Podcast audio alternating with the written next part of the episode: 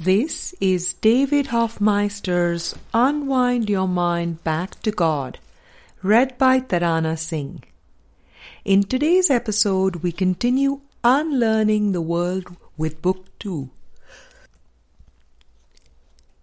In Chapter 4, this is Section 3 The Self Construct, Part 1. Friend, there was a time when I was feeling such desperation that there came a willingness to open up to something else. It seems that is often the case with people. As long as things seem to be going along smoothly, then the desire to question and to look at what is going on is not there. There is no motivation for it.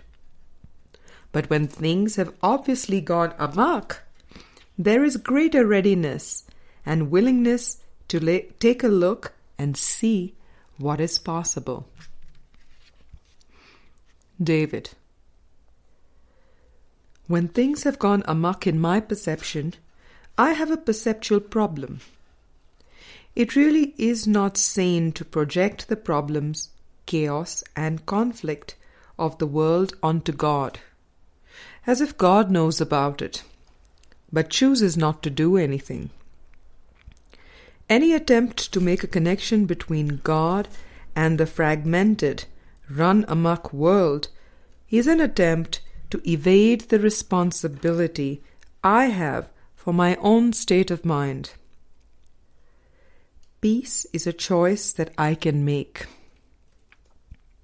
When I choose to perceive myself as a victim, or as part of a world run amok. There is a distortion in my perception that needs correction. Friend, the world never has run amok. My mind has run amok. Let's talk about the concept of victimization, all the different forms that that takes and how the concept really is not possible except in a deceived or sleeping mind. David. To even have a sense of victim or victimizer, you have to have two. You have to have a subject and an object to have a victim and a victimizer. Conveniently for the mind that has two thought systems, the split can be projected out onto the world when the experience of it feels intolerable, reinforcing the idea that the split is in the world. It appears on the smoke screen, so to speak, and not in the mind where the construct should be seen as a construct illuminating that there really is no problem. Early experiences of helplessness or victimization by parents are just part of a construct set up so that the self concept can perceive itself as victimized by other bigger people. Friend, I guess dependency is another form of victimization. I set it up. For instance, so that physically I was dependent on my parents to provide food and clothing and shelter, as well as emotional needs. David. The scarcity and the lack of faith are projected out onto the world, so that the world seems to be a place of scarcity. Now, I am a subject, a person, in an objective world outside of me. This is a world of kill or be killed, where you have to fight to keep your head above water. The meaning that can be read into it is I am a dependent little child that will die unless I get food and shelter from mom and dad. Friend, I'm helpless, of myself. I have to count on the adults in my world to take care of me. David. That is a construct. We are back to it being a construct. You might have other children as part of that construct an older sister or a younger brother. There is competition, and I seem to be victimized. Sometimes I seem to be victimized, and at other times I seem to be playing the victimizer role, the teaser and the tormentor. then you go to school, and there are teachers. The teachers have roles. Now I have to sit in a particular seat and do things when I am told. This can be perceived as a battle for control. The construct of victim and victimizer can take many different forms. The person may seem to be an adult or a child, which are both constructs. Friend the mind always wants to see inequality. So, whenever there is inequality, somebody is always going to be the dependent one, the victim. David. The deceived mind always needs the split in the world to be a distraction from the split in the mind. It does not want to see that it is just a decision you have military and IRS, and police departments and officers. We could bring it all back to the authority problem. There are authority issues all the way through all of these. Basically, there is an authority issue with God, in the sense that the true self, the true spirit, is one, whole, and complete. It is abstract.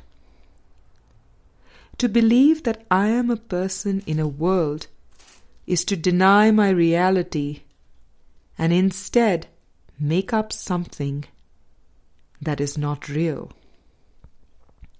The belief that I could have separated from God is so painful that these concepts are made up to cover over that pain, to be a substitute. Friend, the idea of victimization really depends on the belief in separation and the whole authority problem.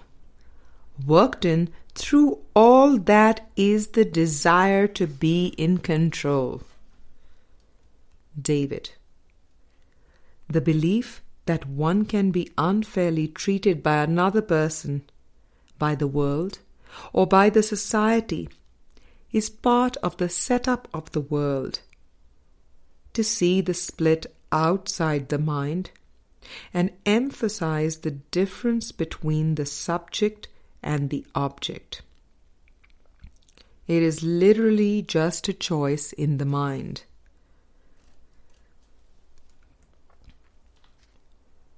Friend. So let's bring this into what feels like a practical realm. Please address the issue of being abused as a child by a parent.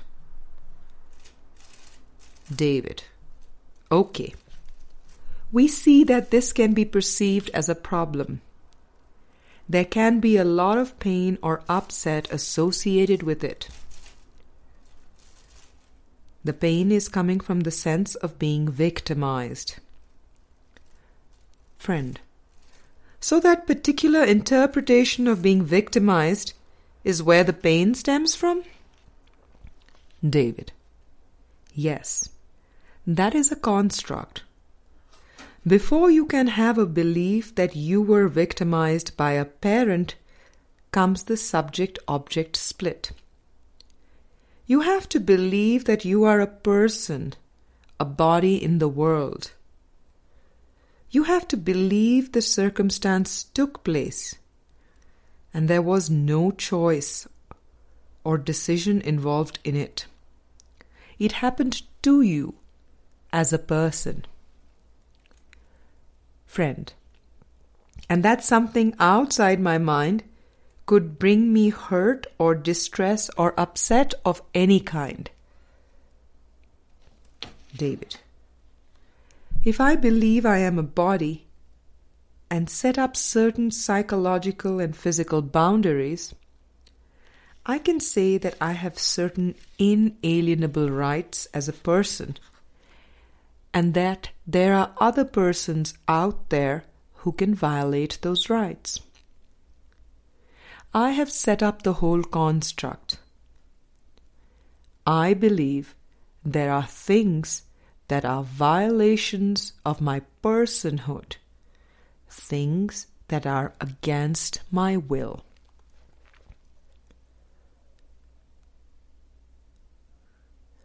We will conclude this section in tomorrow's reading.